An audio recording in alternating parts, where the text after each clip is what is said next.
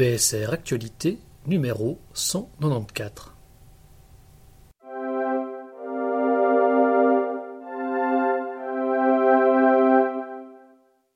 Les romans.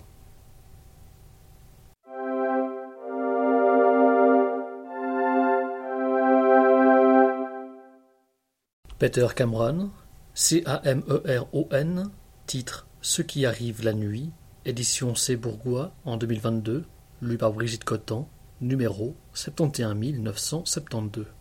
Un couple d'Américains entreprend un long voyage à travers des paysages de neige et de brume pour adopter un enfant dans une ville froide d'Europe. À son arrivée, le couple s'installe au Borgarfjarrarvíksla Grand Imperial Hotel, où flotte une inquiétante étrangeté. Le bar y est toujours ouvert, et le lobby peuplé d'une galerie de personnages énigmatiques allant d'une ex-chanteuse flamboyante à un businessman débauché, en passant par un curieux guérisseur et un barman stoïque. Dans ce lieu déconcertant, cerné par le froid, les apparences sont souvent trompeuses, et plus le couple lutte pour adopter l'enfant tant désiré, plus leur mariage, tout comme leur certitude, semble vaciller. Peter Cameron réussit à explorer avec finesse la façon dont nous nous perdons et nous retrouvons entre rêve et réalité.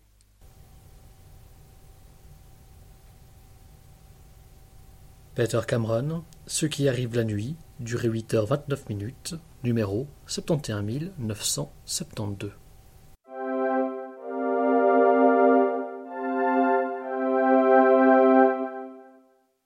Julia Deck, DECK, titre « Monument national », édition Minuit en 2022, lu par Madeleine Vollet, numéro 71967. Au château, il y a le père, vieux lion du cinéma français et gloire nationale. Il y a la jeune épouse, ancienne Miss Provence-Alpes-Côte d'Azur, entièrement dévouée à sa famille et à la paix dans le monde. Il y a les jumeaux, la demi-sœur. Quant à l'argent, il a été prudemment mis à l'abri sur des comptes offshore. Au château, il y a aussi l'intendante, la nurse, le coach, la cuisinière, le jardinier, le chauffeur. Méfions-nous d'eux, surtout si l'arrêt mondial du trafic aérien nous tient dangereusement éloignés de nos comptes offshore.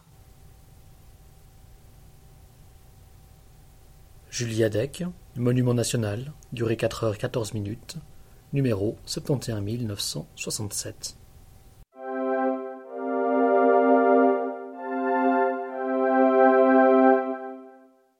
Manon Fargeton, Fargetton, titre « Tout ce que dit Manon est vrai », édition Héloïse d'Ormesson en 2021, lu par Chantal Cominoli, numéro 71969. Manon a 16 ans. Autour d'elle, une ronde de personnages, ses parents, ses frères, sa meilleure amie, ses copains du club de voile. Ce sont eux qui racontent cette année où tout bascule. Manon entame une relation avec un éditeur de 40 ans son aîné. Elle a du talent, il va la publier, il s'aime. La femme de l'éditeur aussi l'aime. Les lignes se brouillent, tout se mêle. Leur histoire, l'écriture, l'admiration.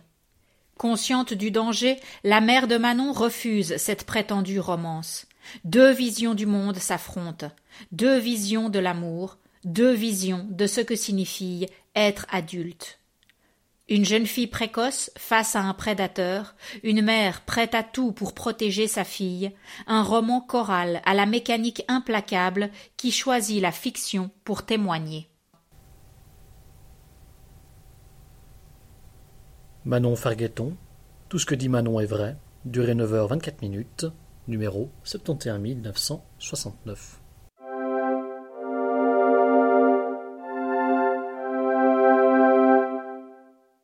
Damon Galgut, Galgut, titre La promesse, édition de l'Olivier en 2022, lu par Madiana Roy, numéro 71944.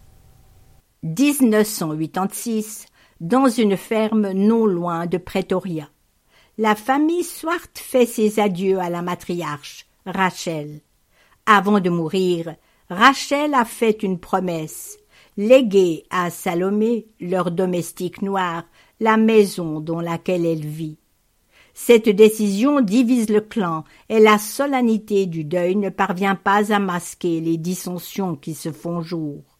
Les langues se délient, les rancœurs et les convoitises s'exacerbent au point de faire voler en éclats les liens qui unissent les uns et les autres. Cette promesse, doit-elle être tenue et à quel prix? Le roman suit les Swartz sur 3 décennies, de 1986 à 2018, alors que l'Afrique du Sud se transforme profondément. Le racisme et la violence s'infiltrent encore partout, jusque dans la vie intime de chacun. À travers le déclin d'une famille protestante, c'est toute l'histoire d'un pays que Damon Galgut dessine en filigrane dans une langue virtuose qui nous fait entendre les voix de chacun de ses personnages.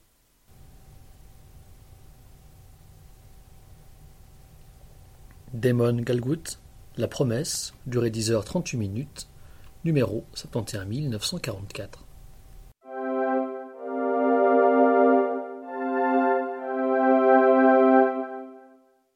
Adrien Gygax, Gygax, titre Départ de feu, édition Plomb en 2022, lu par Jacques-André Schneider, numéro 71963.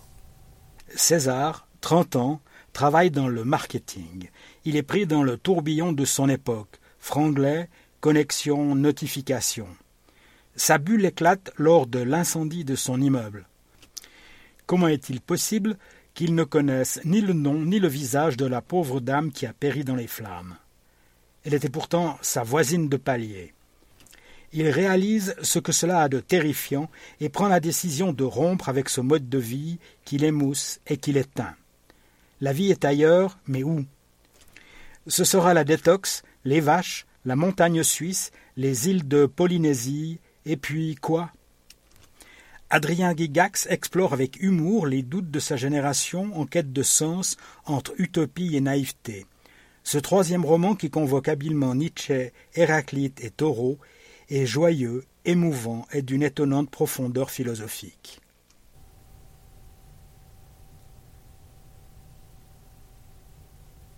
Adrien Gygax, Départ de feu, durée 5h34, numéro 71963.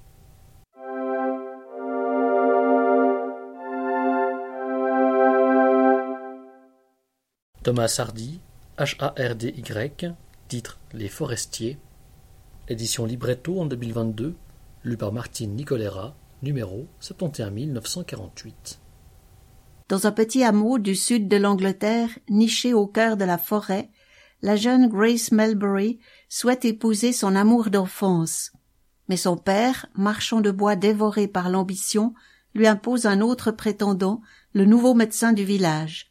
Grace se retrouve alors déchirée entre la sincérité de ses sentiments et l'obéissance à son père. Portée par le souffle romanesque de Thomas Hardy, Les Forestiers constitue le point d'orgue de son œuvre immense.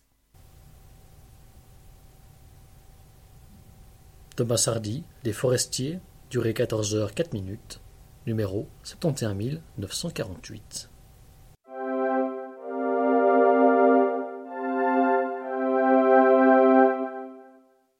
Jamil Jan Kochai, Kochai, titre Les Nuits du Logard, lu par Claire Besançon, numéro 71966.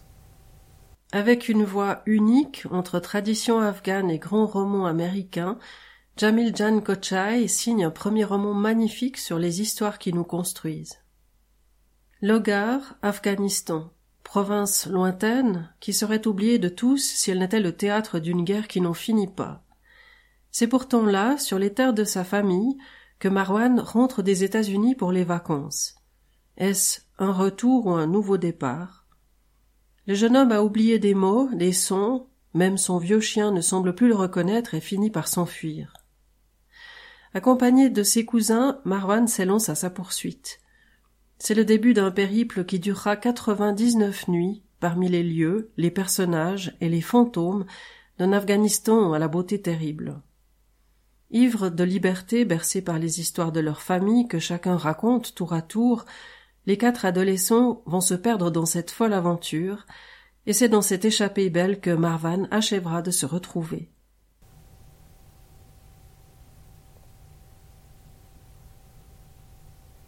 Jamil Jan Kochai, Les Nuits du Legard, durée 6h26, numéro 71966.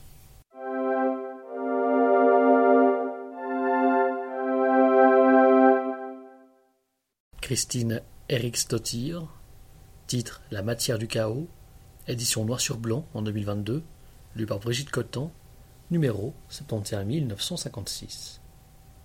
Hélène est accessoiriste. À presque 70 ans, elle consacre son existence à son travail. Après une enfance difficile, elle a passé sa vie d'adulte à repousser les autres. Mais quand elle accepte de collaborer à la nouvelle pièce d'Ellen, star montante de 19 ans qui la fascine, son passé va tenter de ressurgir. Les deux femmes se sont déjà croisées dans des conditions tragiques. Un événement horrible. L'une ne s'en souvient pas, l'autre est sur le point d'oublier, jusqu'à ce que le destin les réunisse. Véritable course contre la montre d'une femme poursuivie par l'oubli, sa dernière chance de se pencher sur son passé pour affronter les traumatismes qui y sont enfouis. La matière du chaos nous parle des relations mère-fille, des secrets de famille, de la place des femmes dans la société et des violences dont elles sont victimes. Kristín Eiríksdóttir, La matière du chaos, durée 5h06, numéro 71956.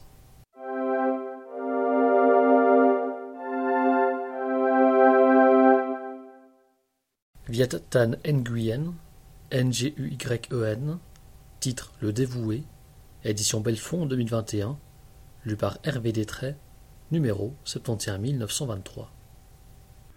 Après le succès du Sympathisant, prix Pulitzer et prix du meilleur livre étranger, le grand retour de Viet Thanh Nguyen, où l'on retrouve son héros fétiche, le fameux sympathisant, plongé cette fois dans le Paris interlope des années 1980.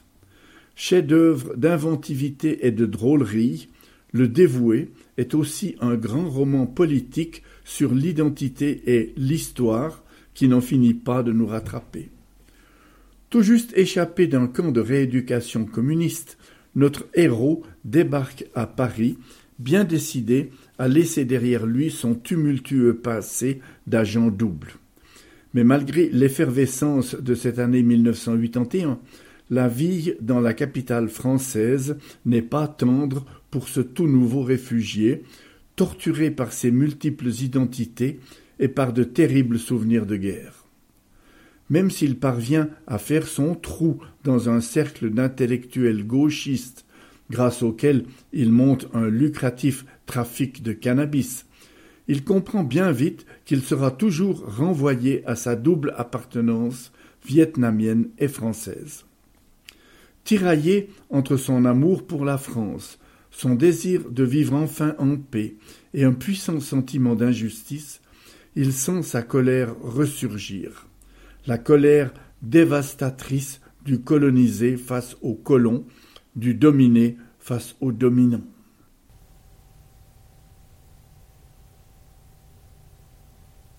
Viet Thanh Nguyen, Le Dévoué, durée 14h56, numéro 71923.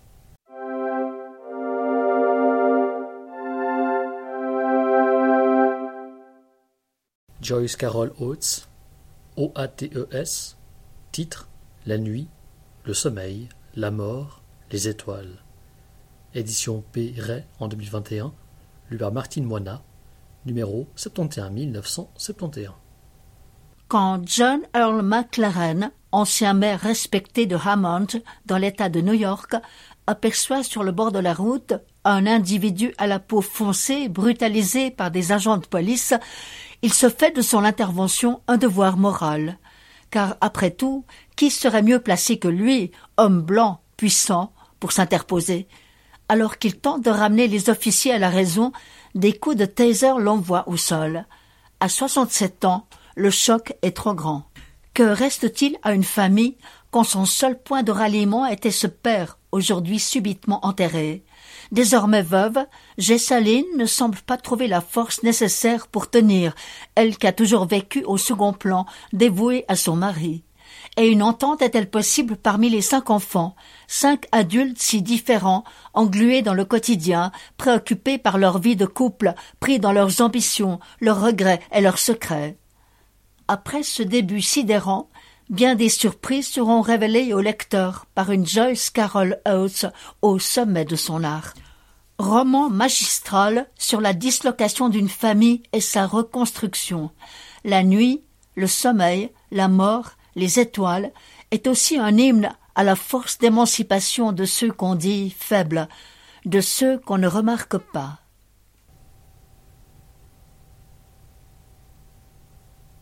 Joyce Carol Oates, La nuit, le sommeil, la mort, les étoiles, durée 25 h 41 min, numéro 71971.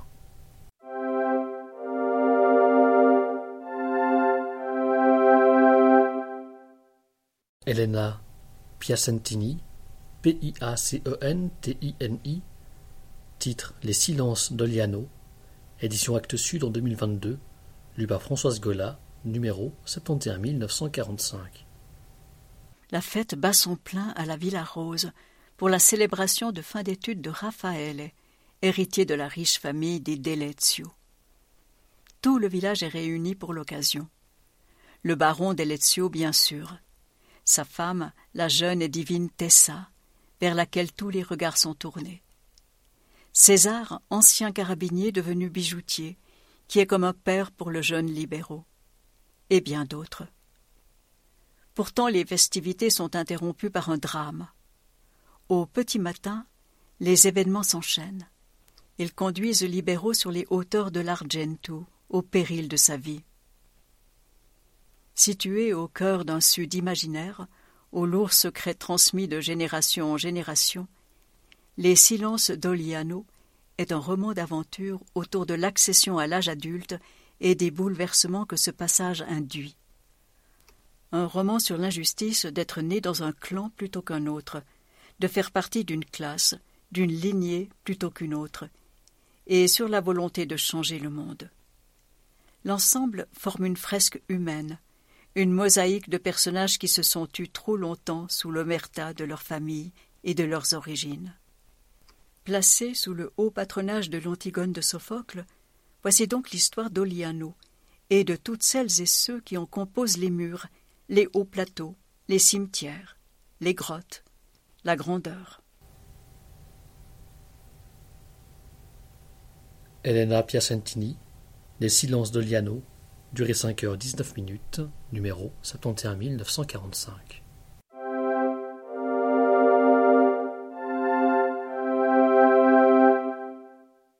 Lucinda Riley, R-I-L-E-Y, titre Les 7 sœurs, 3, La sœur de l'ombre, Star.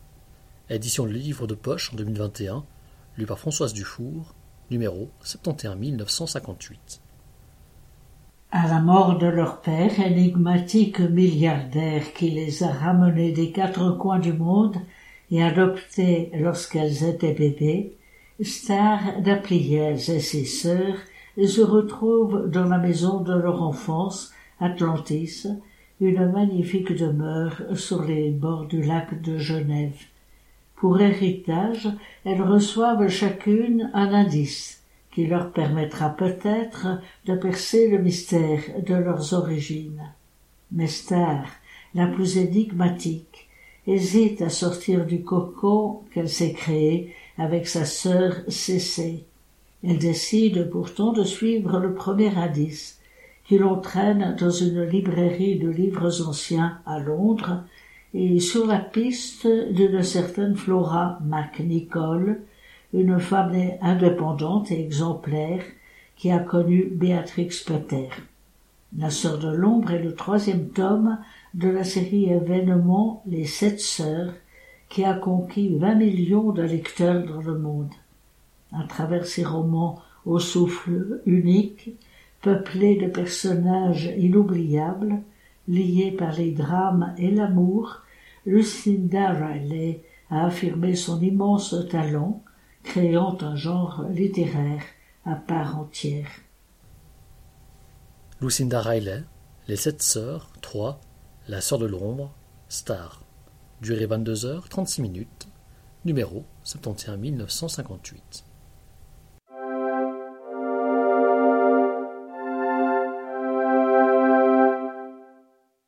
Corinne Royer, R-O-Y-E-R, titre Pleine Terre, édition Actes Sud en 2021, lu par André Cortesi, numéro 71 961. Ce matin-là, Jacques Bonhomme n'est pas dans sa cuisine, pas sur son tracteur, pas auprès de ses vaches. Depuis la veille, le jeune homme est en cavale. Il a quitté sa ferme et s'est enfui, pourchassé par les gendarmes comme un criminel. Que s'est-il passé ? D'autres voix que la sienne, la mère d'un ami, un vieux voisin, une sœur, un fonctionnaire, racontent les épisodes qui ont conduit à sa rébellion. Intelligent, travailleur, engagé pour une approche saine de la terre et des bêtes, l'éleveur a subi l'acharnement d'une administration qui pousse les paysans à la production de masse, à la déshumanisation de leurs pratiques et à la négation de leurs savoir-faire ancestraux.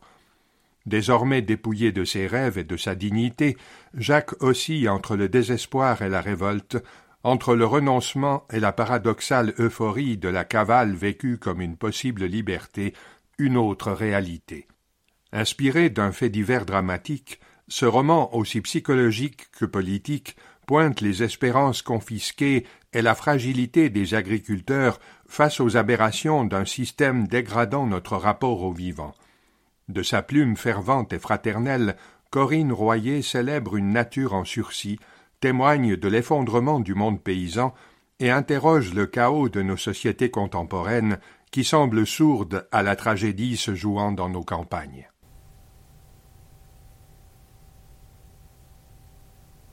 Corinne Royer, Pleine Terre, durée 6 h 33 minutes, numéro 71 961.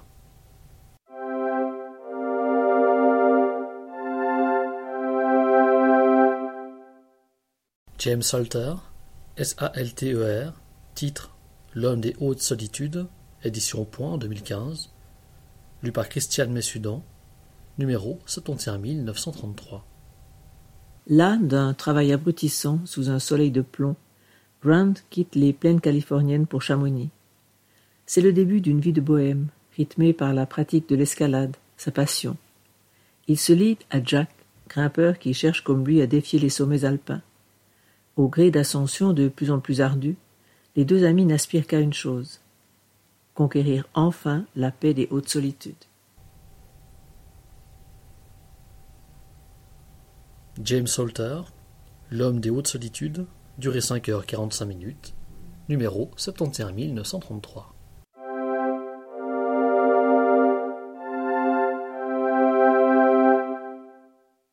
Philippe Sollers, S-O-L-L-E-R-S, titre Graal, édition Gallimard en 2022, lu par Patrick Ronald Montbaron, numéro 71 942. Extrait du roman, premier alinéa du premier chapitre, intitulé « Éternité ». L'éternité est sûrement retrouvée, puisque comme toujours, la mer est mêlée au soleil. Le monde n'a pas disparu, mais on dirait qu'il a été « retourné » pour reprendre son cours céleste. Tout est maintenant immédiat, le temps ne coule plus, et le plus stupéfiant est que personne ne semble s'en rendre compte. Plus de 7 milliards d'humains genrés poursuivent leur existence somnambulique. Rien à voir avec un jugement dernier. La notion de jugement a été effacée en route. Tout est détruit, mais rien ne l'est.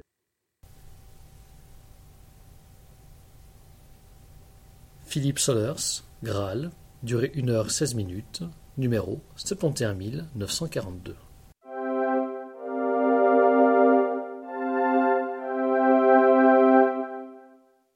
Lolvé Tillmans, T-I-L-L-M-A-N-N-S, titre 33, Rue des Grottes, édition Fin de siècle et Cousu Mouche en 2014, lu par Gilbert Wursten, numéro 71 979. Genève, un immeuble tranquille entre grands rêves et petites fêlures. De la cave à l'attique, des univers se côtoient. Dans ce quartier des grottes où les êtres se mélangent, semble-t-il mieux qu'ailleurs, et où rien de grave ne saurait arriver. Et puis cela arrive. Un message en majuscule qui défile sur l'écran plat, et la charmante chronique devient le manuel de l'impossible survie. Tour à tour narrateur, protagoniste, bourreau ou victime, Caroline, Beckim, May et les autres seront poussés au bout d'eux-mêmes avec une troublante maestria.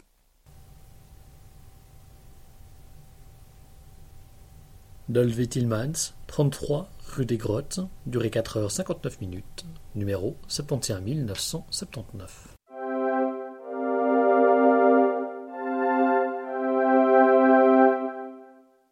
Les romans historiques et biographiques.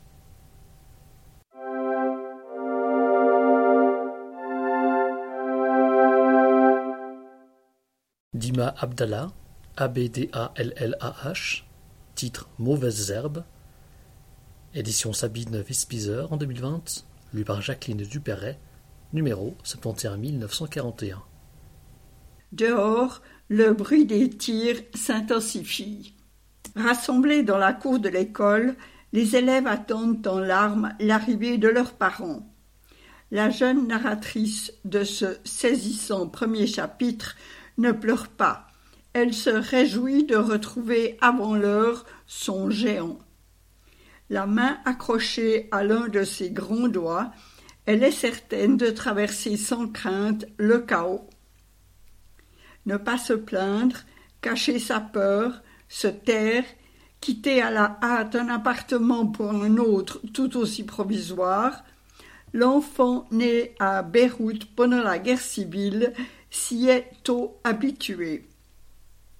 Son père, dont la voix alterne avec la sienne, sait combien, dans cette ville détruite, son pouvoir n'a rien de démesuré.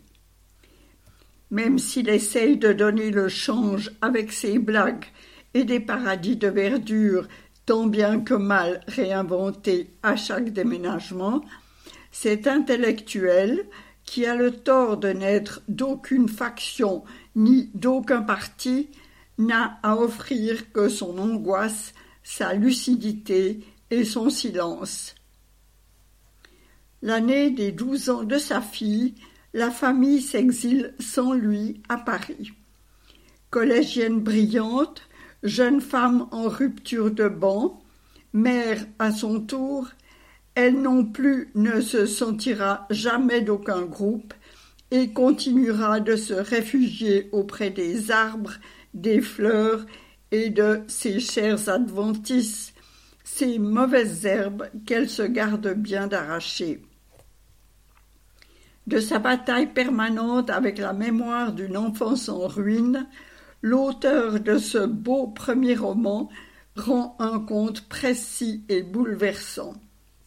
Ici, la tendresse dit son nom dans une main que l'on serre ou dans un effluve de jasmin, comme autant de petites victoires quotidiennes sur un corps colonisé par le passé.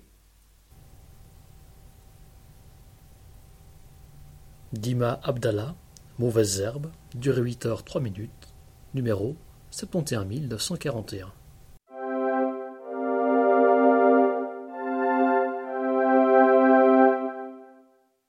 Alberto Angela, Angela, titre Le dernier jour de Rome, la trilogie de Néron 1, édition HarperCollins France en 2022, lu par Françoise Dufour, numéro 71937.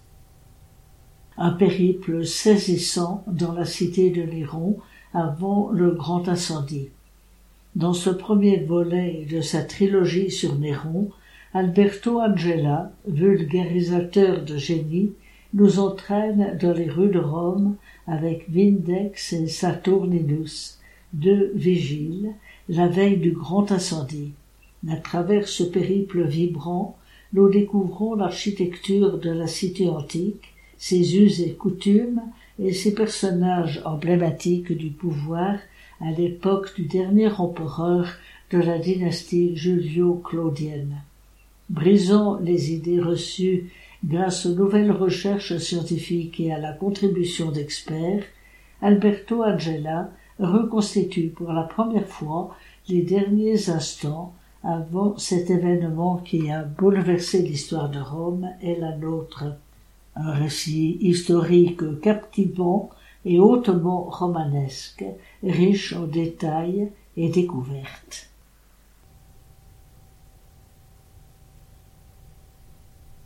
Alberto Angela, Le dernier jour de Rome, la trilogie de Néron 1, durée 14h49, numéro 71937.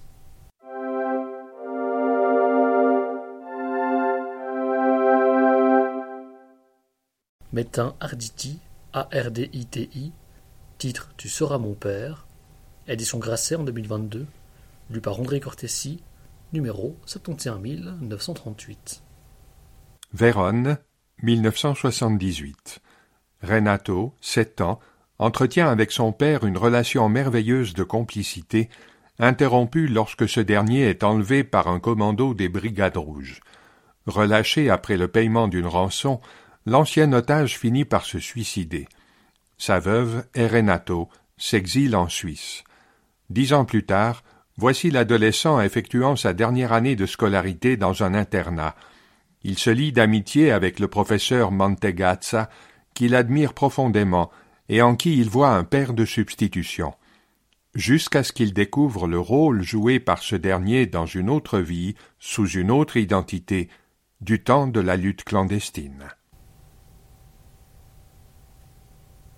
Metin Arditi, Tu seras mon père, durée 5h22, numéro 71938.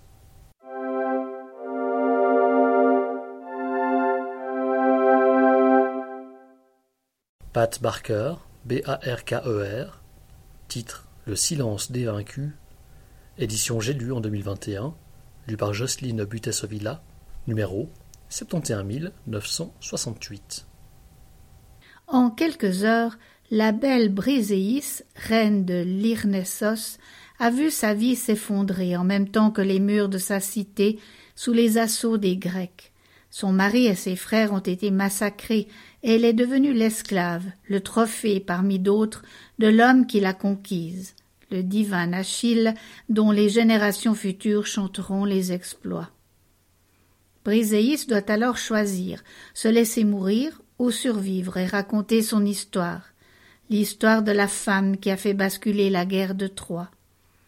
Avec elle, après 3000 ans de silence, ce sont les voix de toutes les femmes rendues muettes par l'histoire qui s'élèvent, esclaves, prostituées, guérisseuses, effacées au profit des faits d'armes des guerriers. Avec une précision remarquable et un style époustouflant, Pat Barker fait naître sous nos yeux une Iliade féminine magistrale. Pat Barker, Le silence des vaincus, durée 10h08, numéro 71968.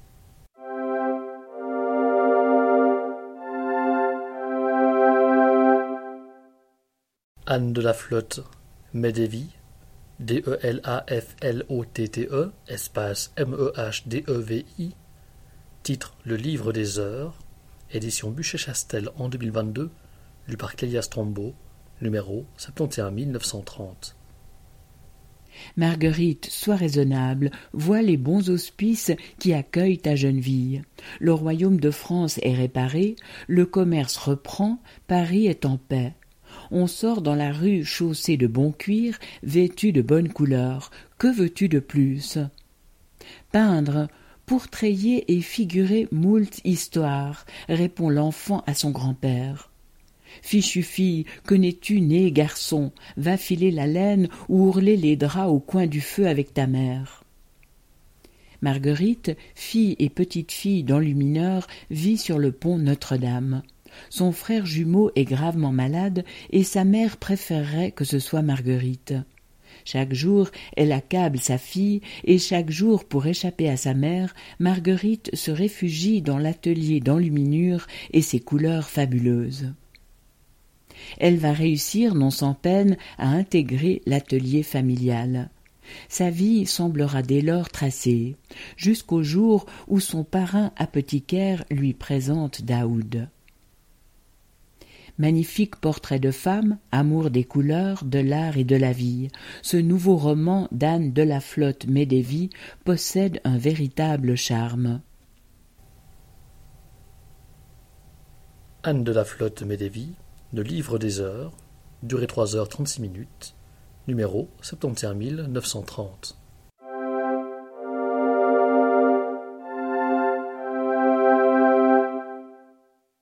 Marc Dugain, D-U-G-A-I-N, titre Compter les moutons, édition Lattès en 2022, lu par Bertrand Baumann, numéro 71926. Marc Dugain habite dans une maison posée sur une falaise en Bretagne. Il vit entouré d'animaux, un lapin géant, des poules, un chat et deux brebis soailles, S-O-A-Y, une espèce rare. Aux habitants qui lui demandent régulièrement d'acheter son terrain, il répond « Et pourquoi mes moutons ne pourraient pas avoir une vue mère ?» Il a donc adopté leur regard pour écrire son autoportrait. Ce point de vue ovin l'oblige à ne rien s'épargner, ni la férocité, ni la mise à nu. Avec ce texte inattendu, à la fois exploit littéraire et manifeste pour la nature, c'est le règne animal tout entier qui prend sa revanche sur les hommes. Marc Dugain, raconté par ses moutons, sauvagement audacieux. Marc Dugain est romancier et cinéaste. Marc Dugain, Comptez les moutons, durée 2h13, numéro 71926.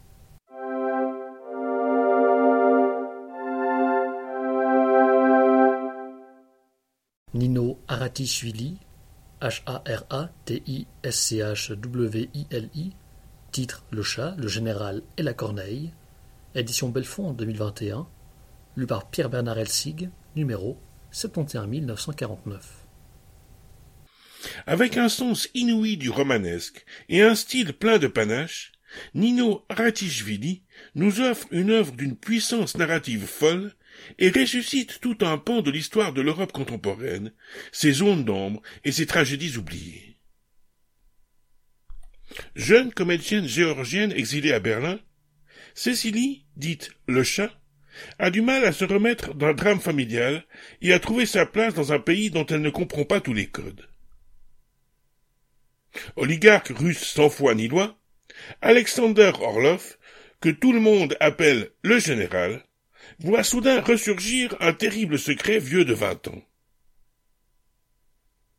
Rongé par le deuil et la culpabilité, un mystérieux journaliste allemand, la Corneille, décide d'enquêter sur les exactions commises par les militaires russes lors de la guerre de Tchétchénie. Voici 3 êtres que tout oppose et qui n'auraient jamais dû se rencontrer. 3 personnages qui, des montagnes de Tchétchénie à Berlin, en passant par Marrakech, Venise et Tbilissi, vont se trouver entraînés, malgré eux, dans le tourbillon d'une histoire qui les dépasse, une histoire de guerre et de violence, de revanche et de passion. Citation. Son imagination semble proliférer comme par magie, magnifiquement canalisée par un immense talent qui mène à une narration classique un sens brut de la dramaturgie. Fin de citation, dit Welt. Citation. Le chat, le général et la corneille posent un regard précis sur la Russie à l'époque des grands bouleversements des années 1990, lorsque le communisme a laissé place à une société prédatrice qui reposait encore sur les anciennes structures, mais créait des hiérarchies plus terribles encore. Citation interrompue. Impressionnant. Fin de citation. Frankfurter Allgemeine Zeitung. Nino Haratischvili, Le chat, le général et la corneille, durée 20h43, numéro 71949.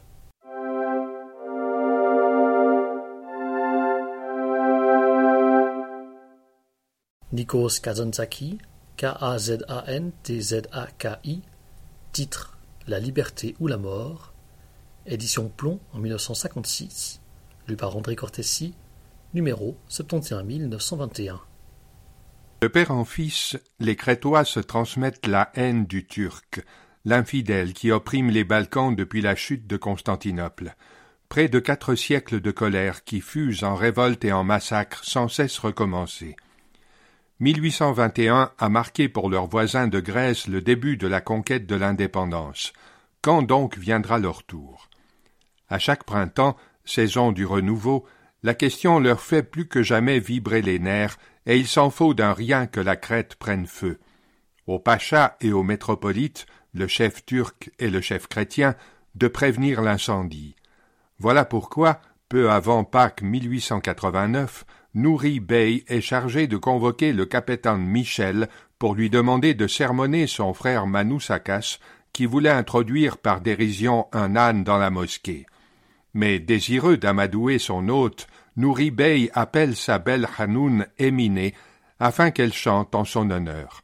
Ce sera l'étincelle qui déclenche un des épisodes les plus violents de la lutte contre les Turcs, menée par les personnages épiques de ce roman ardent et tumultueux, qui est un des chefs-d'œuvre de la littérature grecque.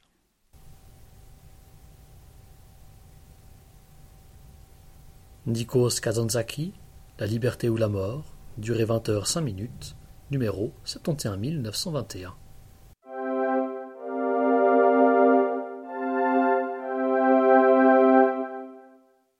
Hicham Matar, M-A-T-A-R, titre Anatomie d'une disparition, édition Gallimard en 2017, lu par Françoise Gola, numéro 71922. Ouvrez les guillemets. Il est des jours où l'absence de mon père me pèse comme un enfant assis sur ma poitrine. Il en est d'autres où je me souviens à peine des traits exacts de son visage, jusqu'à devoir sortir de leur vieille enveloppe les photographies rangées dans le tiroir de ma table de nuit. Jamais, depuis sa soudaine et mystérieuse disparition, je n'ai cessé de le chercher, de scruter les endroits les plus improbables. Fermez les guillemets. Kamal Pacha El-Alfi, dissident politique sous une dictature arabe et ancien ministre de la monarchie égyptienne, est enlevé sous les yeux de sa maîtresse. Son fils, Nouri, adolescent à l'époque, n'aura de cesse d'élucider ce mystère. Devenu adulte, il s'empare du souvenir de cet homme respecté de tous, aimant mais avare de paroles. Ressurgissent alors la mort inexpliquée de sa mère et la passion coupable qu'il nourrit pour la seconde femme de son père, la jeune Anglaise Mona. Récit d'une construction de soi, ce roman dépeint avec justesse une jeunesse du monde arabe tiraillée par l'exil et le renoncement. Hicham Matar, Anatomie d'une disparition, durée 5 h 38 min, numéro 71922.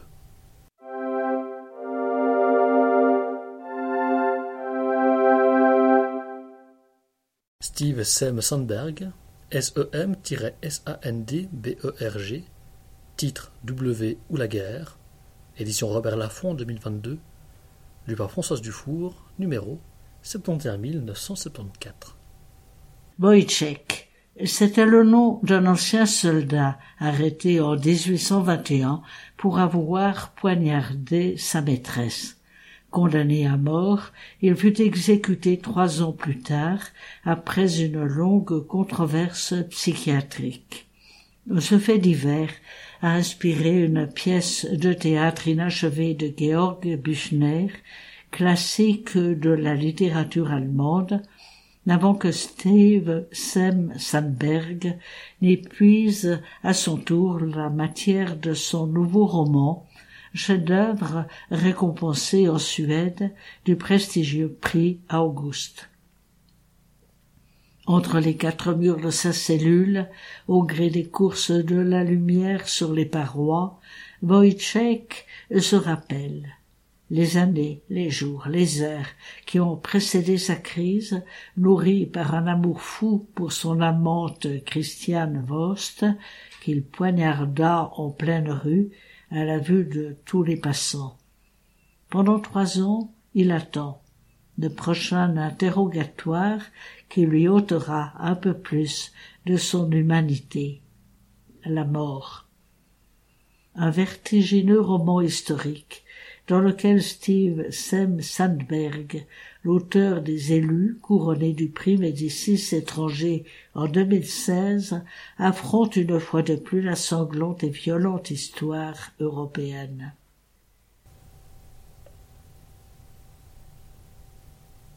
Steve Sem-Sandberg, W.O. Laguerre, durée 15h17, numéro 71974.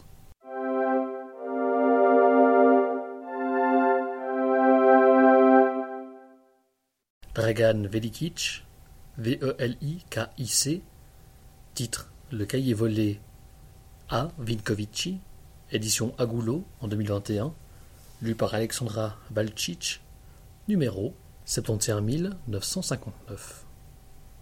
Partout où nous allons, nous sommes déjà sur le territoire d'autres vies. Le wagon cambriolé à Vinkovci, ce sont les premiers mots qui viennent à l'esprit du narrateur à la mort de sa mère. Dans ce wagon qui transportait les biens de sa famille, se trouvait un cahier dans lequel sa mère notait chaque hôtel où ils avaient séjourné. Hôtel Palace à Ohrid, Bonavia à Rijeka, Bellevue à Split, Evropa à Sarajevo. Poursuivant le mantra de sa mère, tirant sur le fil de la mémoire, le narrateur fait surgir du passé des halls d'hôtels, des places et des rues, des bribes de dialogue. C'est toute l'Istrie du XXe siècle qui défile sous nos yeux, à travers les vies ordinaires ou extraordinaires de ceux qui se sont succédés sur cette terre. L'histoire de pays, de villes, d'hôtels, de chemins de fer qui n'existent plus, de familles détruites et de personnes disparues dont les voix résonnent dans une polyphonie brillamment orchestrée par l'auteur. Dragan Velikic, le cahier volé à Vinkovici, durée 8h19, numéro 71959.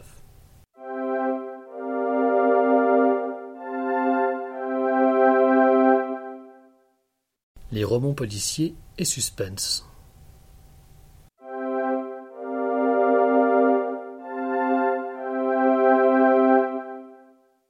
Sarah Blau, B-L-A-U, titre « Fille de Lilith », édition Presse de la Cité en 2021, lu par Jeanne Laurent, numéro 71970.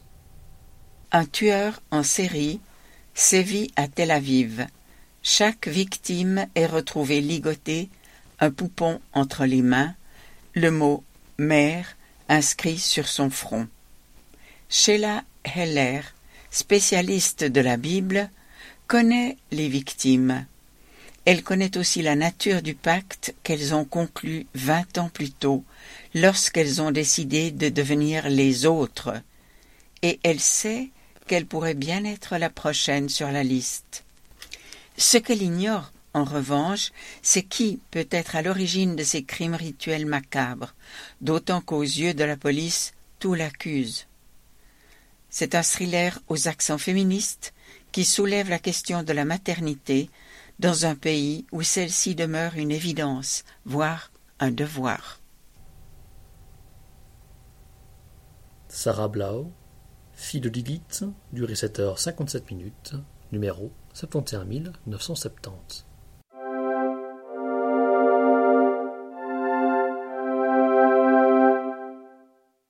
Camilla Grebe, G-R-E-B-E, titre L'horizon d'une nuit, édition Calmant Lévy en 2022, lu par Karine Grémont-Métro, numéro 71951.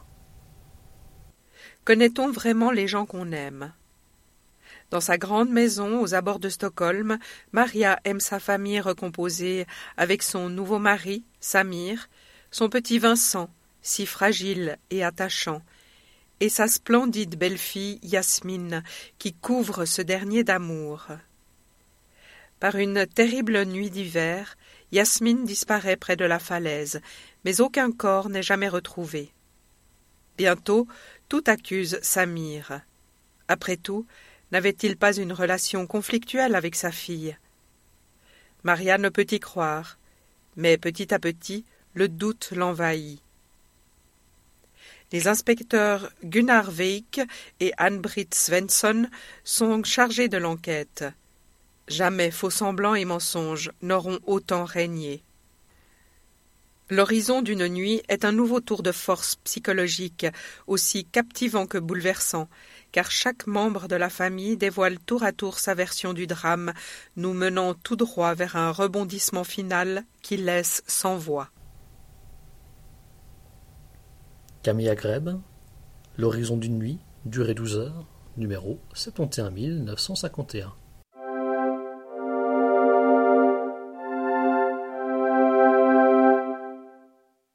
Jorn Lear Horst, H-O-R-S-T, titre Une enquête de William Wisting, La chambre du fils. Édition Gallimard en 2022, lu par Françoise Dufour, numéro 71 978. Bernhard Clausen, ancien ouvrier et soudeur, membre important du Parti travailliste et ex-ministre, meurt soudainement d'une crise cardiaque. Un proche va inspecter son chalet pour s'assurer que rien n'y traîne, qui risquerait de compromettre le parti.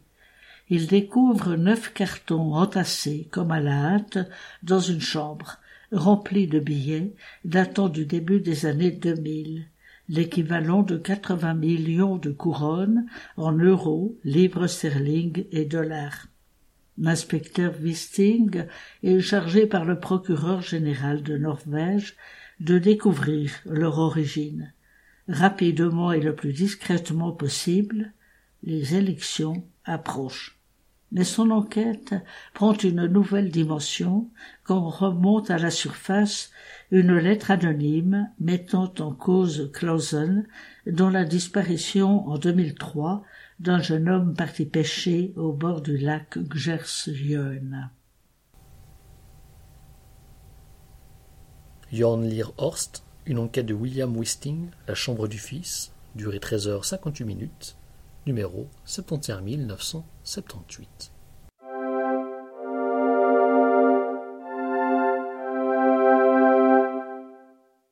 Pavel Krenyev, K-R-E-N-I-E-V, titre La 9e cible, Sniper contre Sniper. Édition La Manufacture de Livres en 2022, lu par Edgar Hébert, numéro 71 932. 1992.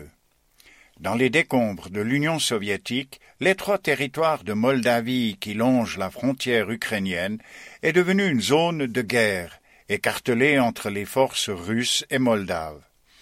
Dans la ville de Tiraspol, des tireurs d'élite prennent pour cible des anonymes, faisant régner la terreur au sein de la population civile. Nikolaï Gadamakov, envoyé de Moscou, a pour mission de mettre fin à ce chaos. Le jeune militaire doit traquer les tireurs adverses, étudier méthodiquement leur terrain d'action, déduire les angles de tir, se glisser dans la peau de l'adversaire. Pour le sniper, la poursuite se fait obsédante, tandis que la pression de sa hiérarchie s'accentue à mesure que les enjeux politiques grandissent. Histoire vraie, la 9e cible nous relate une incroyable traque dans le décor d'une guerre méconnue. Petite et grande histoire se mêlent au cœur de ce récit qui nous fait découvrir le quotidien des tireurs d'élite. Pavel Krenyev, La 9e cible, Sniper contre Sniper, durée 3h58, numéro 71 932.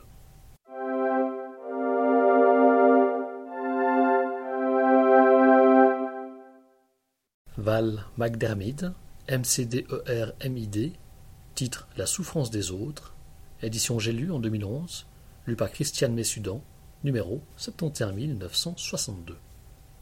Traumatisée par un viol récent, Carol Jordan dirige une nouvelle brigade d'élite où chacun, la sachant fragilisée, met en doute ses capacités. Sa première enquête la conduit à traquer un violeur particulièrement pervers, pour qui rien n'est plus exquis que la souffrance des autres. L'aide de Tony Hill, psychologue profileur, lui sera indispensable pour démêler une intrigue qui repose sur la manipulation mentale. La reine incontestée du thriller psychologique joue avec nos nerfs dans un suspense démoniaque. Val McDermid, La souffrance des autres, durée 12h27, numéro 71 962.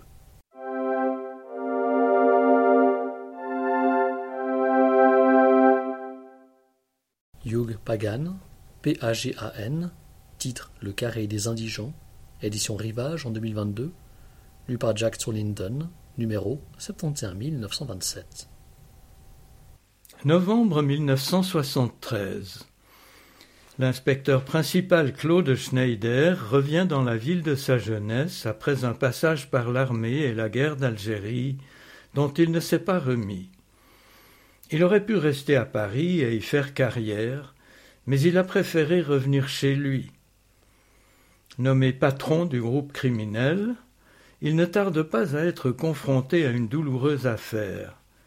Betty, la fille d'un modeste cheminot, n'est pas rentrée alors que la nuit est tombée depuis longtemps.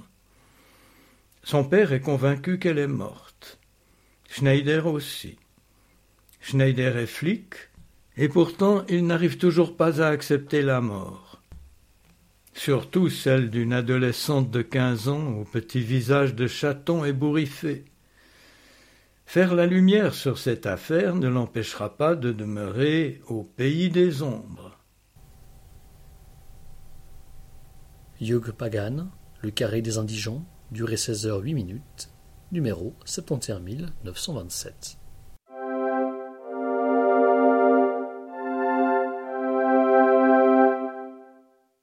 Alan Parks, P-A-R-K-S, titre Une enquête de l'inspecteur Harry McCoy, Bobby Mars Forever, édition Rivage en 2022, lu par Françoise Dufour, numéro 71957. Glasgow ne connaît pas de répit en cette année 1973. C'est l'été et tout le monde ne parle que d'une chose, l'enfant de la ville, le rocker Bobby Mars, est mort d'une overdose dans un hôtel. Pourtant, l'inspecteur Harry McCoy de la criminelle a d'autres préoccupations. La petite Alice Kelly, 13 ans, a disparu. Et comme si cela ne suffisait pas, Murray, le supérieur de Harry, le charge officieusement de retrouver sa nièce, une adolescente rebelle qui a de mauvaises fréquentations. McCoy voit bien sûr un lien entre les deux disparitions, et dans ce type d'affaires, chaque minute compte.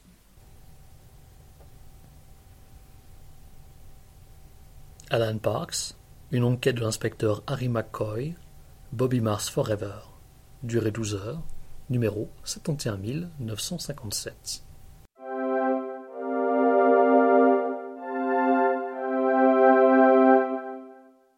Raph Vallet, V-A-L-L-E-T, titre Adieu Poulet, édition Gallimard en 2021, lu par Clélia Strombo, numéro 71960. Germain Verja, commissaire tête brûlée, mais aussi superflic, est accusé de corruption par une proxénète. Au lieu de le défendre, sa hiérarchie décide de le sacrifier aux appétits légalistes d'un jeune juge d'instruction. Verja s'allie alors à un ancien truand prétendument rangé pour orchestrer sa vengeance et faire tomber ceux qui ont cherché à le trahir. Adieu Poulet est un classique du polar politique des années 70. Il a fait l'objet d'une adaptation cinématographique de Pierre Granier-Defer avec Lino Ventura et Patrick Devers.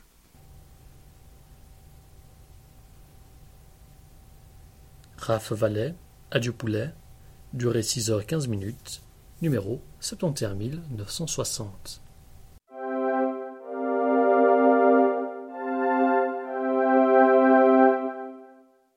Benoît Vitkine, V-I-T-K-I-N-E, titre Donbass, édition Le Livre de Poche en 2022, lu par Jean-Philippe Deschamps, numéro 71976.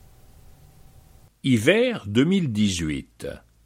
Sur la ligne de front du Donbass, la guerre s'est installée depuis 4 ans. Plus grand monde ne se rappelle comment tout a commencé.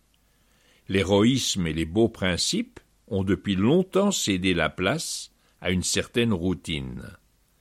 Mais quand un enfant est assassiné sauvagement, même le colonel Henrik Cavazze, l'impassible chef de la police locale, perd son flegme. Benoît Vitkine, lauréat du prix Albert Londres 2019, aborde un angle mort de la géopolitique mondiale. Le déchirement d'une région entre la Russie et l'Ukraine, volontairement ignorée, est toujours d'actualité. Benoît Vitkine, Donbass, durée 9h10 minutes, numéro 71 976.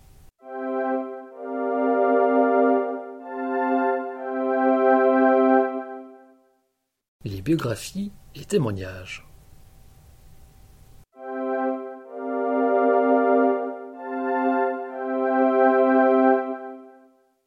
Albina Dubois-Rouvray, DU, BOISROUVRAY, titre « Le courage de vivre, se rebeller, perdre l'essentiel, tout donner ». Édition Flammarion 2022, lue par Marie-Christine Mével, numéro 71 935. Activiste, humaniste, écologiste, Albina Dubois-Rouvray est de ces figures qui marquent par le courage et la force de leurs actions. Métisse, héritière d'une grande famille franco-bolivienne, rebelle, elle a passé son enfance dans des palaces aux quatre coins du monde et a très tôt coupé les ponts avec ce milieu de paillettes et ses facilités. De mai 68 à l'écologie, ainsi qu'à Médecins du Monde, elle n'a cessé d'affirmer son engagement dans les luttes majeures de la seconde moitié du XXe siècle, avant de dédier sa fortune à l'aide humanitaire militante et au sauvetage des enfants à travers le monde. Si la vie de celle qui fut par ailleurs une brillante productrice de cinéma a de quoi faire rêver, elle cache pourtant de nombreuses blessures, dont la plus profonde, la mort tragique de son fils François-Xavier lors du Paris-Dakar de janvier 1986, dans le crash de l'hélicoptère, à bord duquel il transportait Thierry Sabine, directeur de la course, et Daniel Balavoine. Ce livre retrace l'itinéraire de cette femme hors du commun, libre et engagée dans son temps, ayant su transformer les épreuves de la vie en richesse inégalable. Albina Dubois-Rouvray, Le courage de vivre, se rebeller, perdre l'essentiel, tout donner, durée 12h52 minutes, numéro 71 935.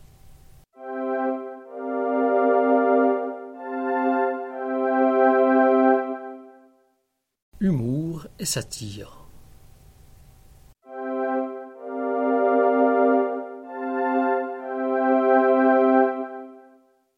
Max Aub, AUB, titre « Crime exemplaire », édition Phébus en 2011, lu par Polyphonie, André Cortesi, Bertrand Baumann, Florie Lamblay, André Jolle, Gérald Bloch, numéro 71 977. « Plutôt mourir, me dit-elle » et dire que ce que je voulais par-dessus tout, c'était lui faire plaisir. Max Aub publie ses crimes exemplaires au Mexique en 1956, et depuis, ce petit brûlot est devenu un classique de l'humour noir.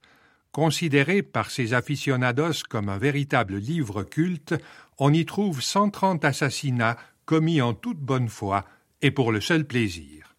Cynisme, férocité et drôlerie se mêlent dans ses confessions affûtées comme des lames de couteau.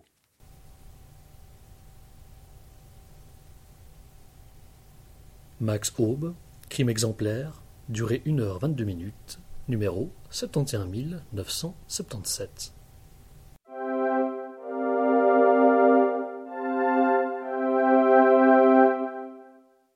Jack Handay, Handey, titre « Ce que je dirais aux martiens et autres menaces voilées ».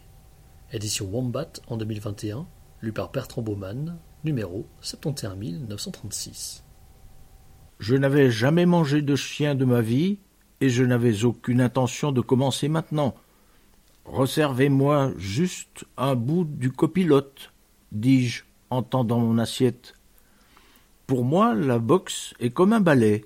Sauf qu'il n'y a pas de musique, pas de chorégraphie et que les danseurs se tapent dessus. C'est facile de rester assis et de se dire qu'on aimerait avoir plus d'argent. J'imagine que c'est ce que j'apprécie là-dedans. C'est facile. Juste rester assis là, en se balançant d'avant en arrière à penser à tout cet argent. Je crois qu'il faut rendre le monde plus sûr pour nos enfants, mais pas pour les enfants de nos enfants, car je ne pense pas que les enfants devraient avoir des relations sexuelles. Petit, quand nous allions faire un tour dans la voiture familiale, j'adorais pencher la tête à la fenêtre, jusqu'au jour où nous avons croisé une voiture qui roulait en sens inverse et que ma tête a cogné celle d'un chien.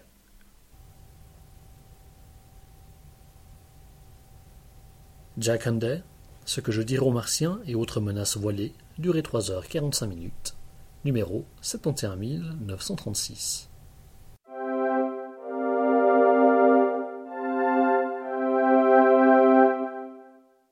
Les romans du terroir.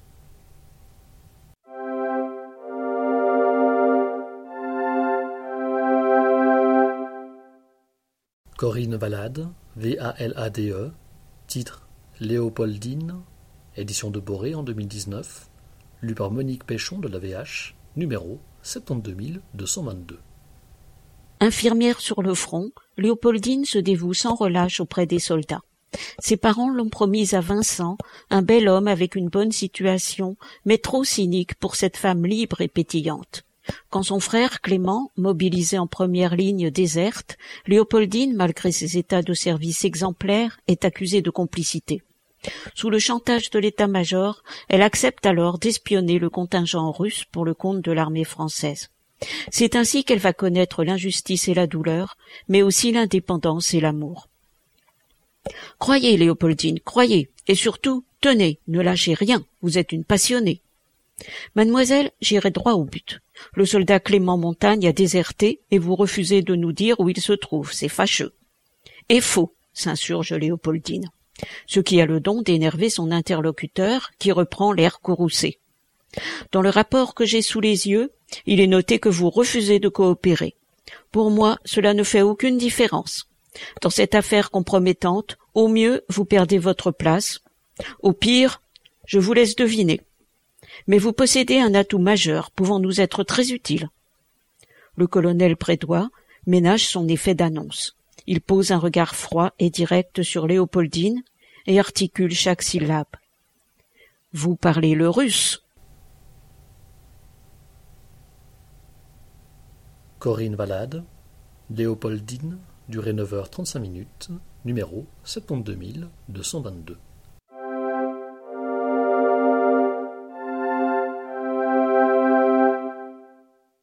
La science-fiction et la dystopie.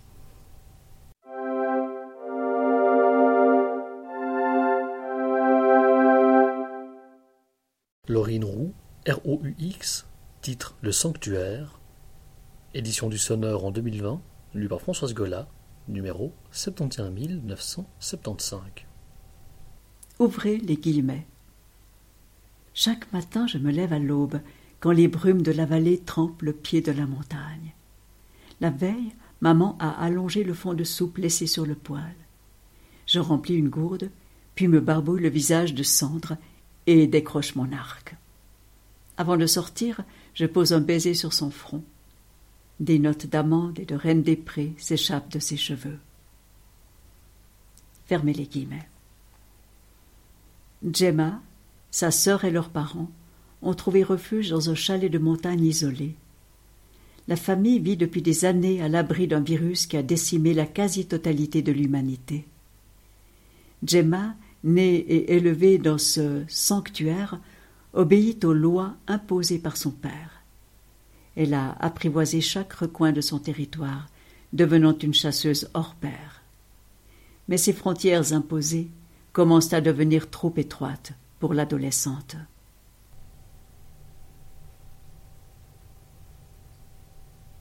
Dorine Roux, de Sanctuaire, durée 3h31, numéro 71975.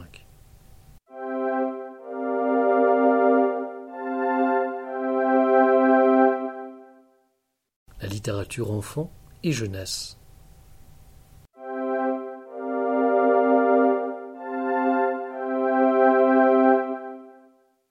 Chloé Daykin, D-A-Y-K-I-N, titre Fille du feu, fils de la forêt, édition Actes Sud en 2020, lue par Geneviève Girard, numéro 71 947. Je cours, la peur au ventre, je cours à toutes jambes, mais je cours comme une panthère. Je fais davantage confiance à la nature, aux tarentules et aux autres dangers, qu'à deux menteurs que je ne connais même pas et qui veulent m'embarquer de force dans leur bateau. Maya s'est enfuie de son campement. Pourchassée par deux inconnus, la fille d'un scientifique écossais s'enfonce au cœur de la forêt amazonienne, dans une région dont elle ignore tout. Raoul fuit également, hanté par le passé. Le jeune Péruvien a décidé de retourner dans son village natal, menacé par la déforestation, au bord du fleuve Amazone. Leurs trajectoires vont se télescoper au beau milieu de la jungle, sous une pluie de boules de feu. Un récit haletant qui mêle aventure et préoccupations écologiques, magie et croyances incas.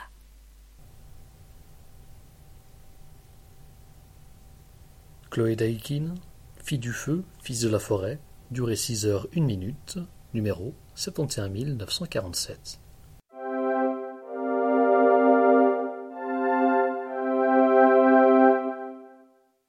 Marie-Aude Murail, M-U-R-A-I-L, titre La fille du docteur Baudouin, édition École des loisirs en 2021, lu par Michel Grédard-Ducotter, numéro 71 929. Ils sont deux à se partager la clientèle du cabinet. Jean Baudouin, le fondateur, la cinquantaine, à la fois fringante et fatigué. Il ne garde jamais les gens plus de 10 minutes, distribue les médocs comme les regards méprisants. Les malades l'énervent de plus en plus. Et Vianney Chasseloup, un débutant avec des yeux d'âne, un prénom de saint, une triste figure de chevalier, les cheveux en pagaille et le veston froissé. C'est lui qui soigne tous ceux dont Baudouin ne veut plus, les vieux, les gâteux, les paumés, les cas désespérés. Mais voilà qu'un jour, parmi les patients du docteur Chasseloup, se glisse une toute jeune fille aux yeux bleus, presque violets, Violaine. Elle a tout pour être heureuse. C'est la fille du docteur Baudouin. Alors, qu'est-ce qu'elle fait là? Comme dans Oh Boy, Marie-Aude Murail s'attaque à un sujet délicat, la grossesse accidentelle d'une adolescente.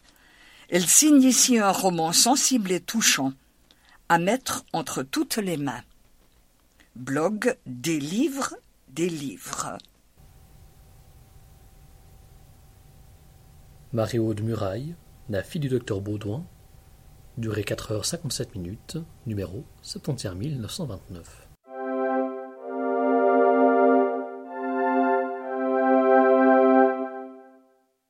Historique jeunesse.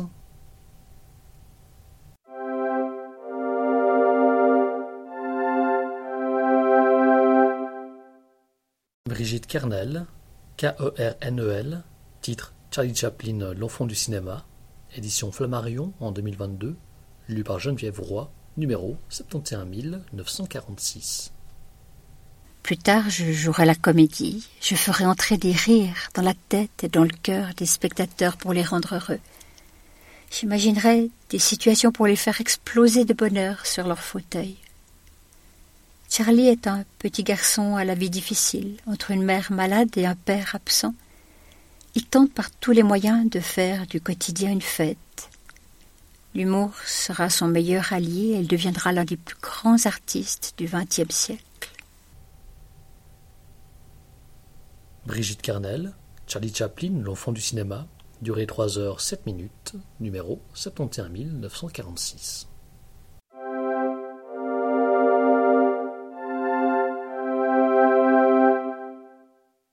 Policier jeunesse.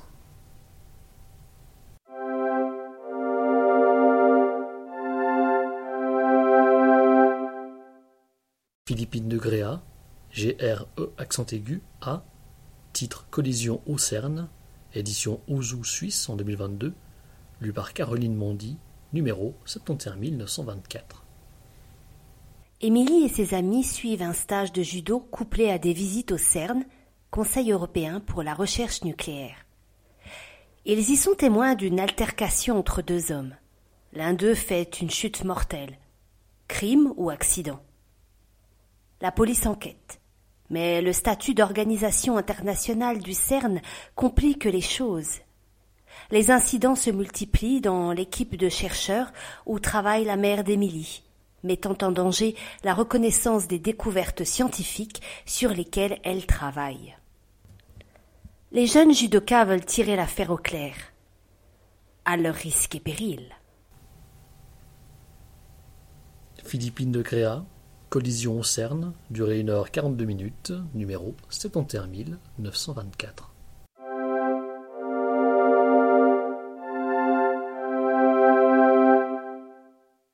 Les documentaires.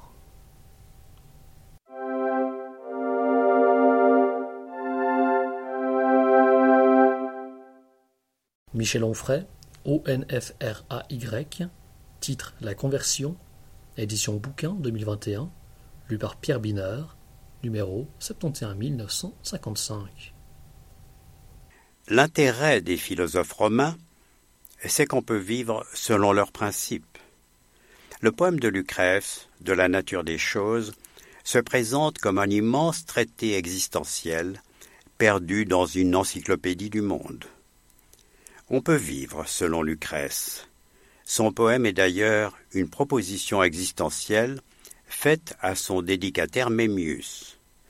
Le philosophe propose en effet une conversion, autrement dit une vie nouvelle faisant suite à l'ancienne, qu'on abandonne, après avoir compris ce qu'il y avait à comprendre, initié par un sage qui nous transmet son savoir. Ici, que le réel est matériel, qui n'est fait que d'atomes qui tombent dans le vide et de rien d'autre, que cette physique de l'ici-bas dispense d'une métaphysique de l'au-delà, que la religion est superstition et qu'il faut lui préférer la philosophie, qu'il faut donner au corps ce qu'il demande, dans la limite où ce qu'on lui donne ne l'asservit pas, que l'amour est un remède à la passion, que la sagesse est atteignable et qu'elle consiste en une arithmétique des plaisirs accompagnée par une diététique des désirs, qu'il n'y a ni enfer ni paradis, mais juste un monde immanent et tangible, que la mort n'est pas à craindre, puisqu'elle n'est qu'une modification de la matière et non sa suppression, que le réel est tragique et que le savoir confère de la sérénité, que le paradis existe sur terre pourvu qu'on le construise avec détermination. Ce livre prend donc la forme d'une série de 9 lettres comme autant d'invitations à une sculpture de soi. Cette éthique propose une esthétique de l'existence. M.O.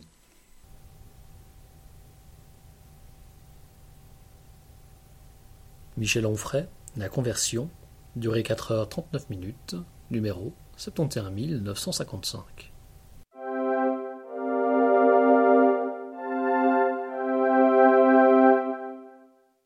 Origène, titre Au commencement était le Verbe. Édition Rivage en 2013, lu par Françoise Dufour, numéro 71 928.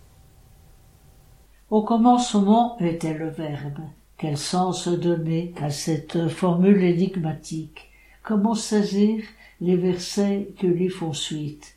Et c'est ce à quoi s'attache ici Origène d'Alexandrie.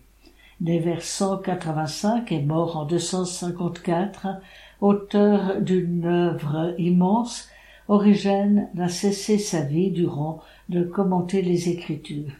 Il décrypte ici ces lignes mot à mot et en offre une lecture méthodique particulièrement novatrice. Lui qui parcourut la terre pour défendre et diffuser le message du texte sacré, l'éclaire en effet à la lumière commune de la raison et de la foi. Ces pages, extraite de son imposant commentaire sur l'Évangile selon saint Jean, en propose une explication des plus précieuses pour quiconque cherche à comprendre la Bible et l'histoire de son interprétation. Origène, au commencement était le verbe, durée 6h26, numéro 71928.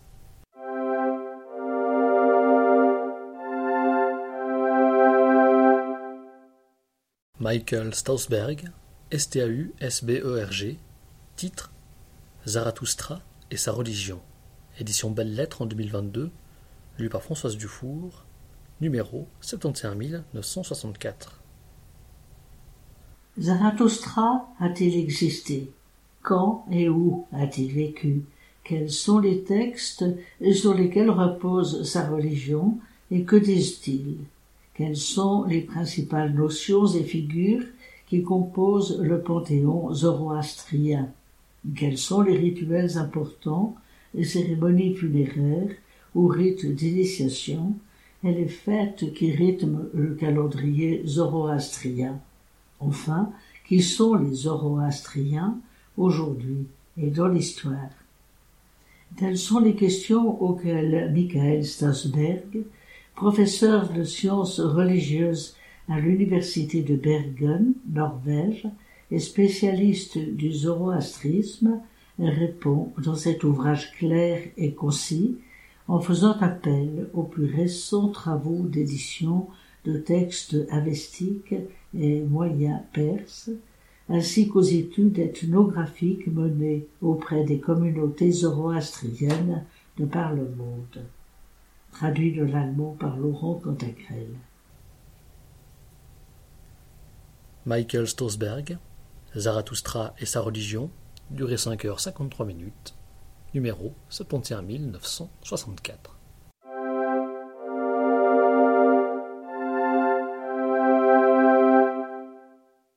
Science, technologie.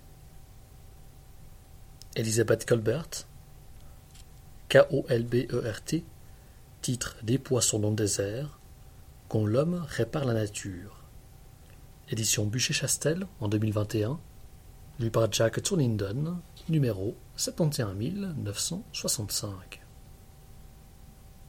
Dans le désert des Moaves, une grotte jalousement gardée abrite les derniers représentants d'une espèce de poisson minuscule.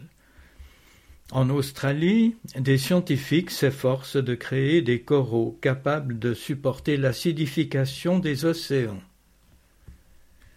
Autour de Chicago, la flore aquatique n'a pu être sauvée qu'en électrifiant une rivière. Dans la 6e extinction, saluée unanimement comme un événement lors de sa parution, Elizabeth Kolbert dressait le constat implacable de ce que l'homme fait subir à son environnement. Avec des poissons dans le désert, sa nouvelle et surprenante enquête, elle raconte comment, pour réparer les dommages causés par l'activité humaine, nous en sommes venus à nous substituer à la nature, pour le meilleur et pour le pire. Elizabeth Kolbert, Des poissons dans le désert, quand l'homme répare la nature, durée 8h51, numéro 71965.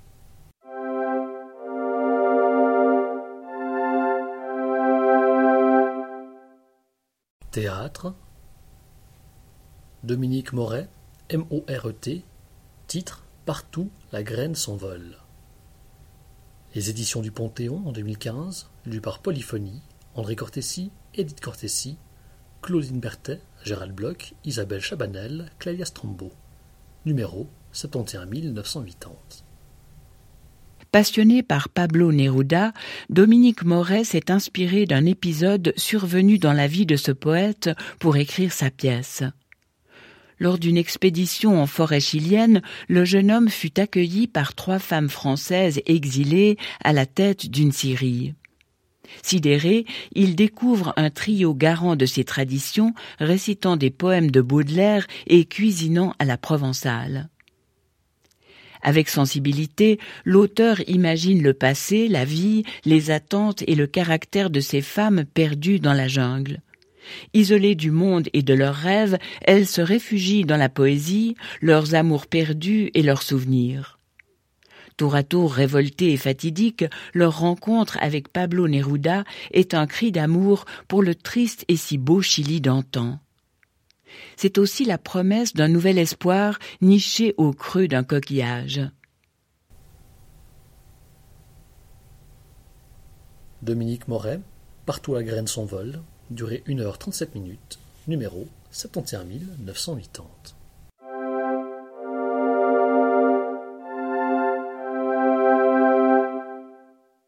Poésie. Antoine Muller, M-U-L-L-E-R, titre Regard, à l'écoute du cœur, 4e recueil. Édition de Notre-Dame-des-Champs en 2020, lu par Laurence Fellet, numéro 71939.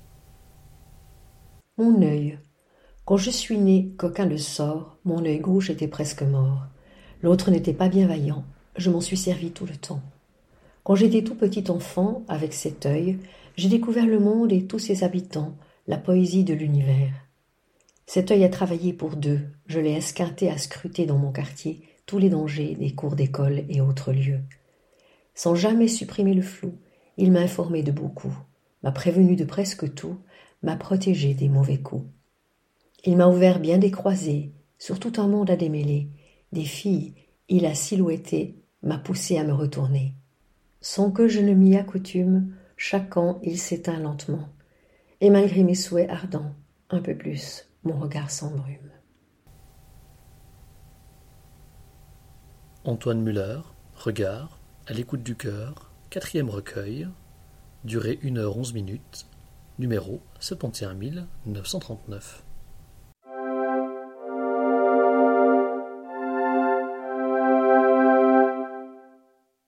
Essai, chronique, langage.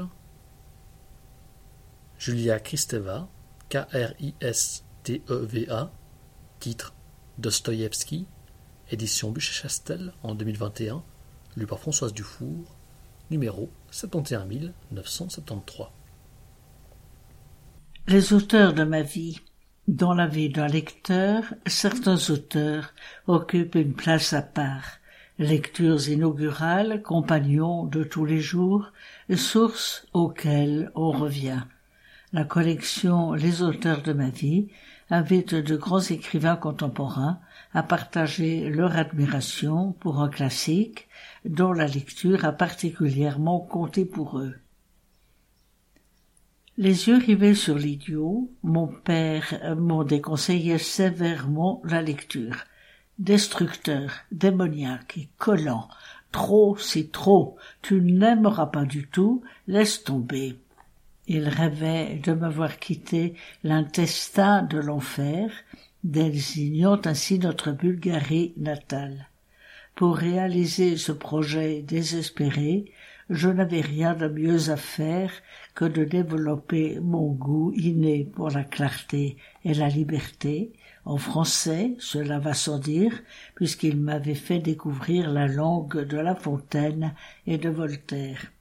Évidemment, comme d'habitude, j'ai désobéi aux consignes paternelles et j'ai plongé dans Dostoïevski, ébloui, débordé, englouti. Julia Kristeva. Julia Kristeva, Dostoïevski, durée 8h32, numéro 71933.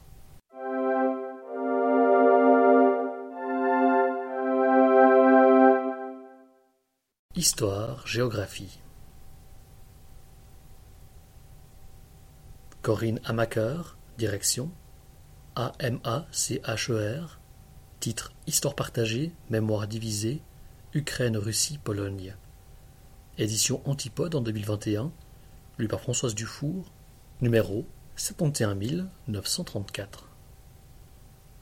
Déboulonnement de statue de Lénine en Ukraine, réhabilitation du passé impérial et stalinien en Russie, nouvelle politique historique officielle en Pologne, depuis la chute du communisme en 1989-1991, les questions mémorielles sont au centre de l'actualité polonaise, ukrainienne et russe. Elles alimentent les batailles géopolitiques en cours autour de l'ancrage européen de la Pologne ou de l'Ukraine, de l'annexion de la Crimée ou de la guerre dans le Donbass.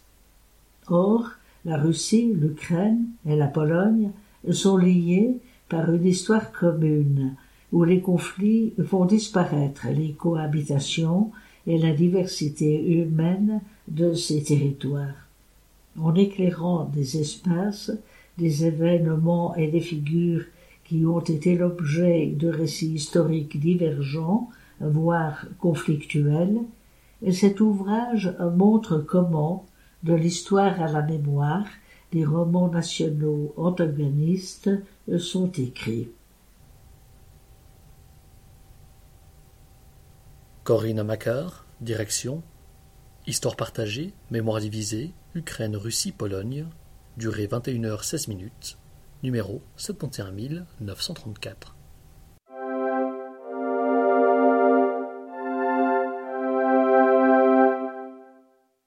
Bridget Domen, D-O-M-M-E-N, titre Jean Kapodistrias, artisan de la neutralité suisse, père de l'indépendance grecque. Édition Cabedita en 2018, due par André Cortesi, numéro 71954. Jeune médecin de Corfou du début du XIXe siècle, Jean Kapodistrias devient un brillant diplomate auprès du tsar. Ce dernier le dépêche en Suisse pour sauver le pays de l'implosion. Il parvient également à sauver l'indépendance des cantons de Vaud et d'Argovie contre les velléités de Berne qui souhaitent récupérer ses anciennes colonies.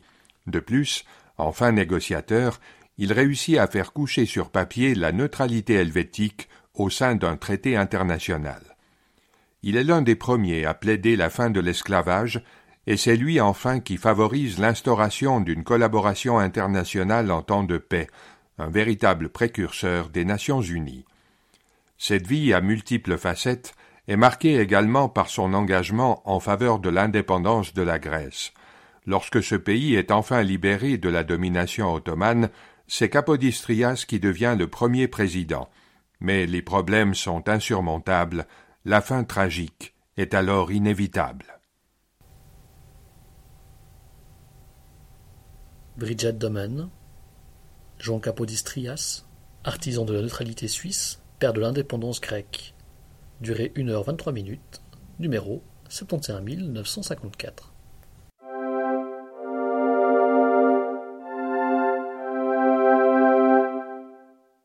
Marc Perrenoud, P-E-R-R-E-N-O-U-D, titre Migration, Relations internationales et Seconde Guerre mondiale, contribution à une histoire de la Suisse au XXe siècle. Édition Alphil en 2021, lu par Jean Perrenoud, numéro 71940. D'abord la passion pour l'histoire, mais aussi la défense des humiliés, des sans-droits. Cette phrase du grand historien français Benjamin Stora définit bien la trajectoire personnelle et intellectuelle de Marc Perrenoud, à qui nous rendons hommage dans ce livre.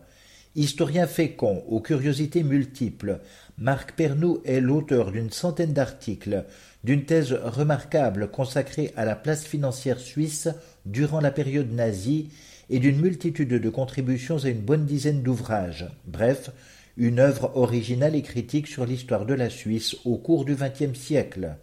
6 thèmes structurent la présentation de cette œuvre. La migration, les relations financières internationales, les relations économiques et commerciales, les réfugiés, la Suisse et l'outre-mer, et le mouvement ouvrier. Outre la rigueur et le talent de cet historien atypique, c'est la priorité donnée à ceux d'en bas, ces hommes et ces femmes « sans histoire » entre guillemets, qui caractérisent ses écrits. Marc a le mérite d'avoir sorti des archives quantité de dossiers qui éclairent et documentent le fonctionnement du capitalisme helvétique, notamment durant la Deuxième Guerre mondiale, l'un des meilleurs connaisseurs de cette période, selon Jean-François Bergier, le regretté président de la commission d'experts sur la Suisse durant le nazisme. Dans un article introspectif repris ici, Marc Perrenoud constatait « J'ai le souvenir d'un auteur affirmant que le livre est la patrie des gens qui n'ont pas de patrie. Quel que soit l'auteur et le contenu de cette phrase, elle exprime bien mon parcours. Ce livre est une invitation à le suivre ou peut-être à le découvrir.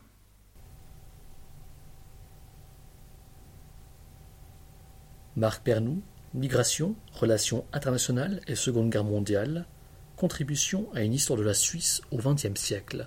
Durée 23h19, numéro 71940.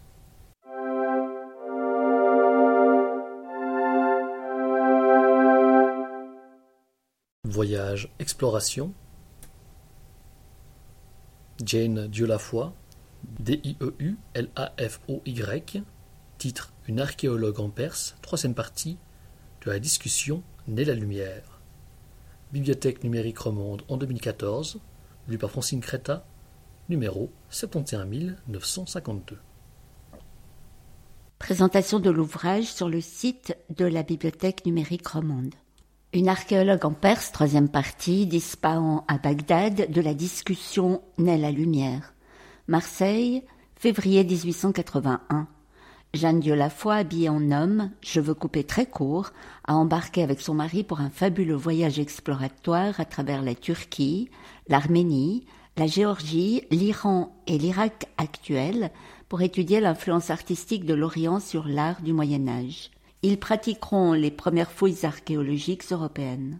La troisième partie de son journal couvre 3 mois de voyages et d'aventures passionnantes, depuis Ispahan jusqu'à Bagdad, en passant par Shiraz, traversant le golfe Persique avant de remonter le Tigre depuis Bassora. Plusieurs milliers de kilomètres parcourus à cheval dans les montagnes et le désert, souvent de nuit pour éviter la chaleur, parfois sans guide, par des nuits sans lune. Il visite les vestiges du palais de Cyrus et de Darius, ainsi que Persépolis, l'antique capitale perse achéménide, fondée au VIe siècle avant Jésus-Christ. Les accès de fièvre sont fréquents, mais les Dieulafoy sont des passionnés et rien ne les arrête. Jeanne ne perd jamais son humour et son autodérision. Sa connaissance du persan et sa ténacité lui permettent de se sortir de situations parfois scabreuses. Entre deux récits d'étapes, ses explications sur les mots bouche-trou de la langue persane valent la description de sa rencontre chez la veuve d'un cheikh et sa panthère apprivoisée. Abandonnant au fil des semaines certaines habitudes européennes, elle arrive toujours en retard d'1 heure au rendez-vous donné. En comparant mes cahiers avec le calendrier du télégraphe, je me suis aperçue que depuis mon départ de Téhéran, j'ai rajeuni de 3 jours.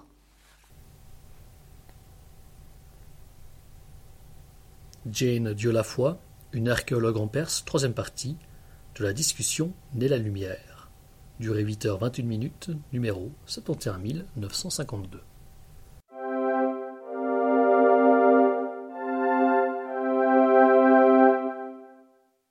Jane Dieulafoy, D-U-E-U-L-A-F-O-Y, titre Une archéologue en Perse, quatrième partie, de Bagdad à Bassora, les derniers rayons du soleil babylonien. Bibliothèque numérique romande 2014, lu par Francine Creta, numéro 71953.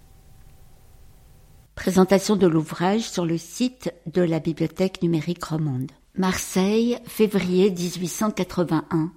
Jane Dieulafoy, habillée en homme, cheveux coupés très courts, a embarqué avec son mari pour un fabuleux voyage exploratoire à travers la Turquie, l'Arménie, la Géorgie, l'Iran et l'Irak actuels pour étudier l'influence artistique de l'Orient sur l'art du Moyen-Âge. Ils pratiqueront les premières fouilles archéologiques européennes. La quatrième partie de son journal couvre les 3 derniers mois de voyage et d'aventure, des circuits de Bagdad à Babylone, puis à Kerbala, Amara et enfin Bassora, pour reprendre un bateau vers l'Europe. Encore des milliers de kilomètres parcourus à cheval. Les accès de fièvre sont de plus en plus fréquents et Jeanne perd parfois son humour face aux fonctionnaires tatillons et corrompus de l'Empire ottoman. Mais les replis identitaires et les affirmations d'une supériorité occidentale ressentie dans ce contexte n'empêchent pas de Jeanne de poursuivre ses recherches et de nous décrire avec beaucoup de vie les rouages d'une société bagdadienne et villageoise où Perse, malgré sa conclusion désabusée, son intérêt pour cette société moyenne-orientale qu'elle a appris à si bien connaître. Jane Dieulafoy, une archéologue en Perse, quatrième partie, de Bagdad à Bassora, les derniers rayons du soleil babylonien. Durée 5h30, numéro 71953.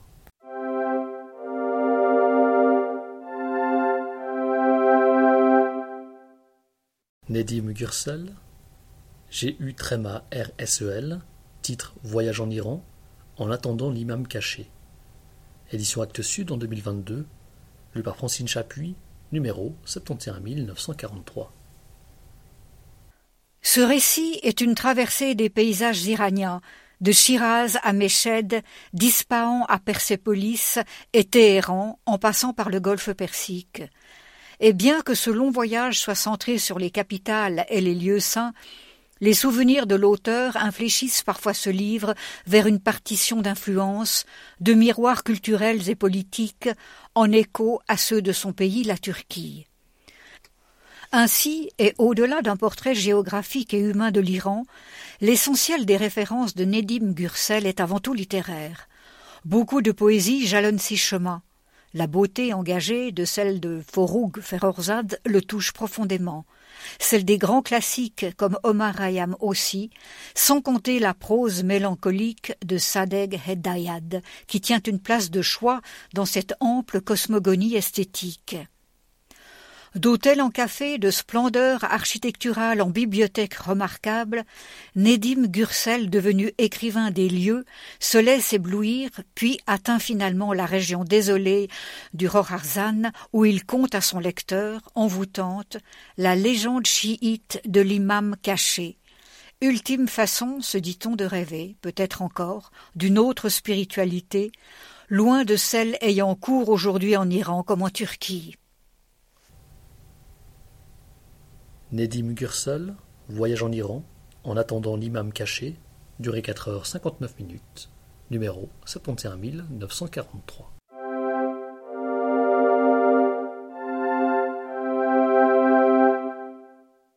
Marc Voltenauer, VOLTENAUER, Benjamin Amiguet, AMIGUET, titre 111, lieu des Alpes vaudoises à ne pas manquer. Édition Aimant Publisher en 2022, lu par Chantal Cominoli, numéro 71925. Comment descend-on les fromages de l'alpage ? Comment le plus grand reptile de Suisse est-il devenu le symbole d'un vin de la région ? Sous quelle montagne se cache le plus grand fort militaire d'Europe ?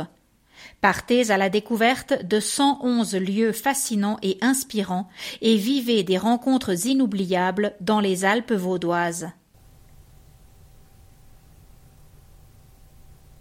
Marc Voltenauer, Benjamin Amiguet, 111 lieux des Alpes vaudoises à ne pas manquer. Durée 5h58, numéro 71925.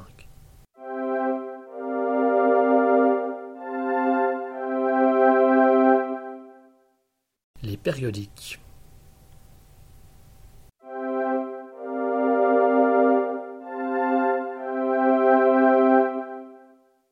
Collectif, titre Passé simple, mensuel roman d'histoire et d'archéologie, numéro 75, mai 2022.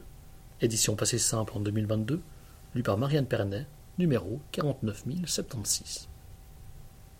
Éditorial de la Hongrie à l'Ukraine. La vague de sympathie qui submerge la Suisse en novembre 1956 n'est pas sans rappeler notre attitude face au sort de celles et de ceux qui fuient l'Ukraine. Certes, Poutine n'est pas un soviétique, mais il se considère comme le véritable héritier de l'URSS déchu. En outre, tant les fugitives et les fugitifs d'aujourd'hui que les rebelles d'hier ont été entravés dans leur indépendance. Enfin, ces exemples laissent à penser qu'il règne en Suisse un puissant désir de solidarité, en accord avec la tradition d'accueil dont aime à s'enorgueillir le pays.